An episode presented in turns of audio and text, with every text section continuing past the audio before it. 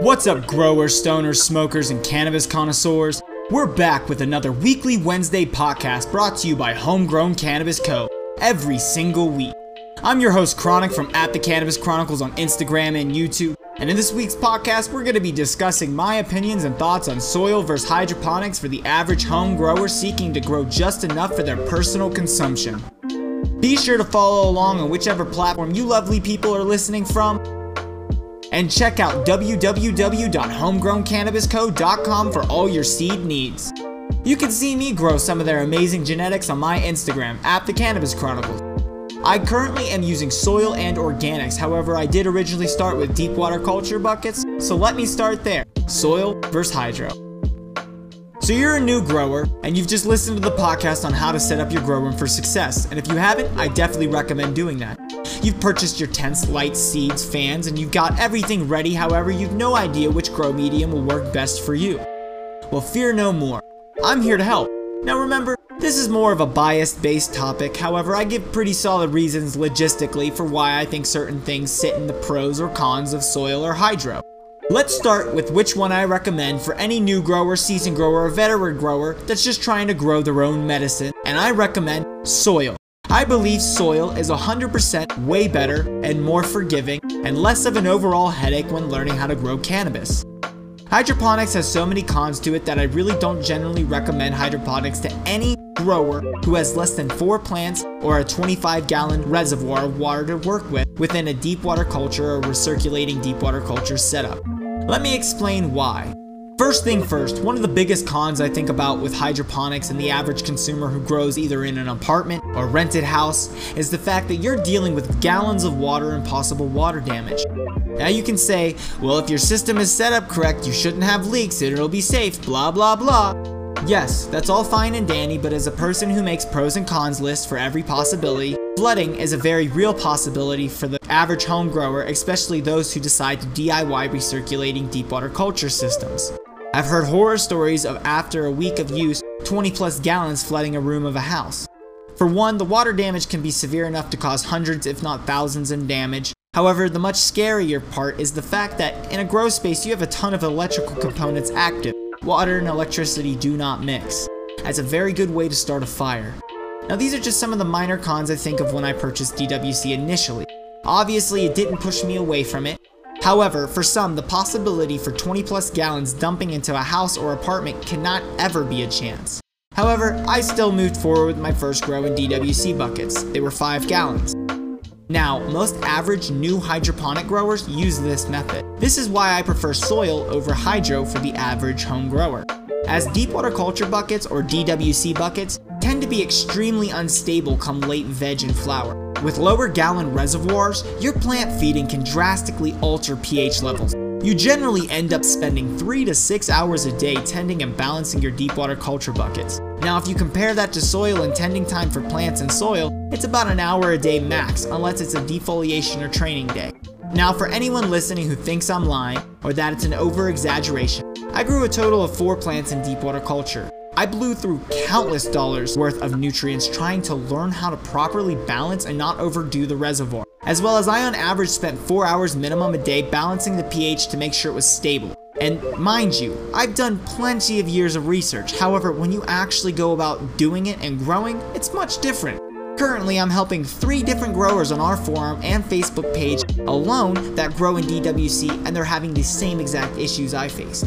It may not seem like a big deal or that big of an issue, but in deep water culture or hydroponics, because your roots are directly in the water, there's no barrier or buffer like in soil. You can very quickly nutrient lock, shock, or burn your plant, keeping it out of its pH zone for even a few hours. This can also cause your plant to hermaphrodite on you due to stress as well as all the time spent out of its proper pH zone is going to affect the growth and overall final weight. So to recap with soil, the average time per day you spend tending to your plants is roughly 30 minutes to an hour max. With hydroponics with reservoirs less than 25 gallons of water or singular deep water culture buckets, your average time per day is roughly 3 to 6 hours. That's a pretty drastic difference for anyone who has a full-time job, kids, or generally a life. For me, having to constantly fret or worry about the constant fluctuations in my buckets wasn't worth it. Having swapped the soil, I no longer worry about the pH so much as I test the pH of my runoff from my soil now, which since I feed within proper pH ranges in soil, the runoff is never too high. Now I know I mentioned another con a minute ago, and that being how much money you generally spend on hydroponics for soil learning. It's very key that you all understand this podcast is not for hydroponic growers who have spent years developing their skills and can grow perfect with it. This podcast is mainly aimed at new growers or growers trying to get better at growing their own medication. So, with that being said, let me make my statement clear. Hydroponics are almost three times more expensive to learn how to manage, grow, and feed properly than soil. If you don't believe me, let me explain. So after having helped a decent bit of new growers now diagnose issues within hydroponic setups, another major issue I realized was happening was the amount of money new growers were having to spend on their hydroponic setups. This is because the amount of times newbies either mess up a reservoir by having too high of a ppm and having to rebalance it, meaning a whole new reservoir filled with nutrients, or the most common being temperature issues within the reservoirs and causing root rot or causing your microbial life to die.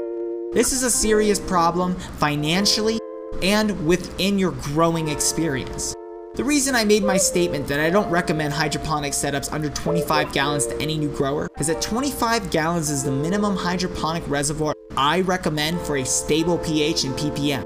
And I do not ever recommend singular DWC buckets. I find the cons and headaches list of constantly monitoring small reservoirs is not worth it compared to just purchasing or building a recirculating deep water culture system that works with 25 gallons of water. Now, with that in mind, does soil beat a 25 gallon recirculating deep water culture system? No, I think they're pretty equal at that point, but the average home grower using hydroponics on forums and Facebook pages that I've been a part of, am a part of, or run all mainly use singular 5 gallon bucket reservoirs or DWC buckets or smaller than 25 gallon reservoirs. This is what I say for the new grower, average home grower tending to 4 plants or less, or you are growing in a rental space, then soil is the best option. There really isn't a chance of water damage unless you blatantly water your girls and let it flood your room, which that would be your issue then. However, let me list all the pros for each and cons for each and let you decide. So first thing first, which is more beginner friendly or plug and play so to speak? I think soil is.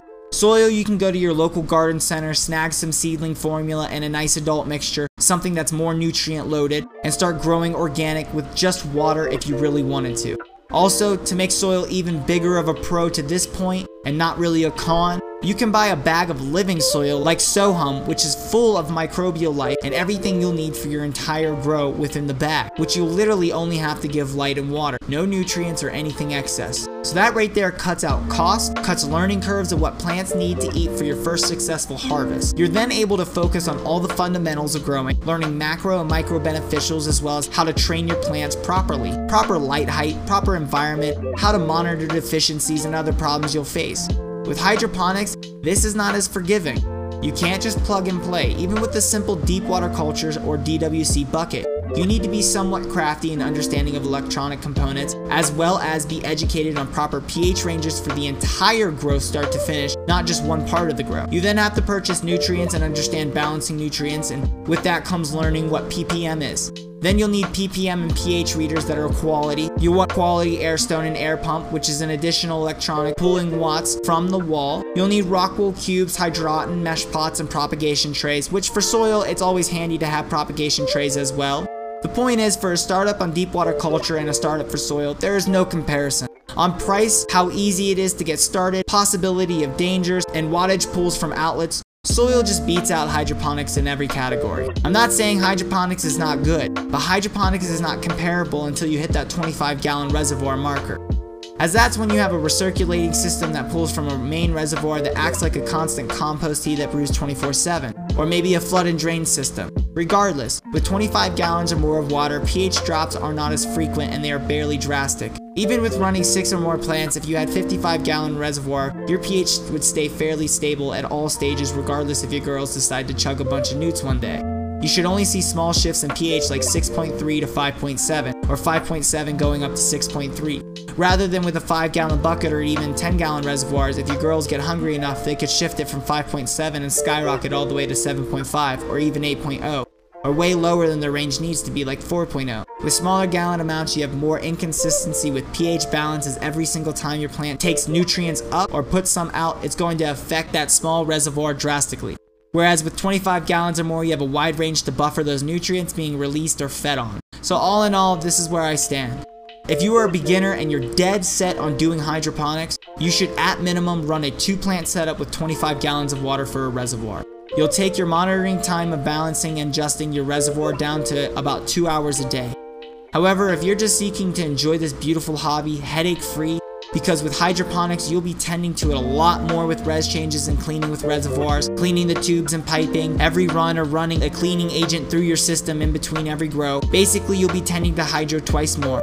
But if you just want to grow headache free, get some frosted out nugs that are organic and free of salts and solvents or pesticides, just go grab some Fox Farm Happy Frog or Ocean Forest or Sohum Living soil and get growing. I absolutely recommend soil for the average home grower looking to grow their meds for personal consumption. When you break into commercial farming or large scale farming, hydroponics is definitely way more efficient. But this podcast is to teach the average grower, and I have to be honest. I end up dealing with 10 times the amount of troubleshooting with my hydroponic followers than my soil ones.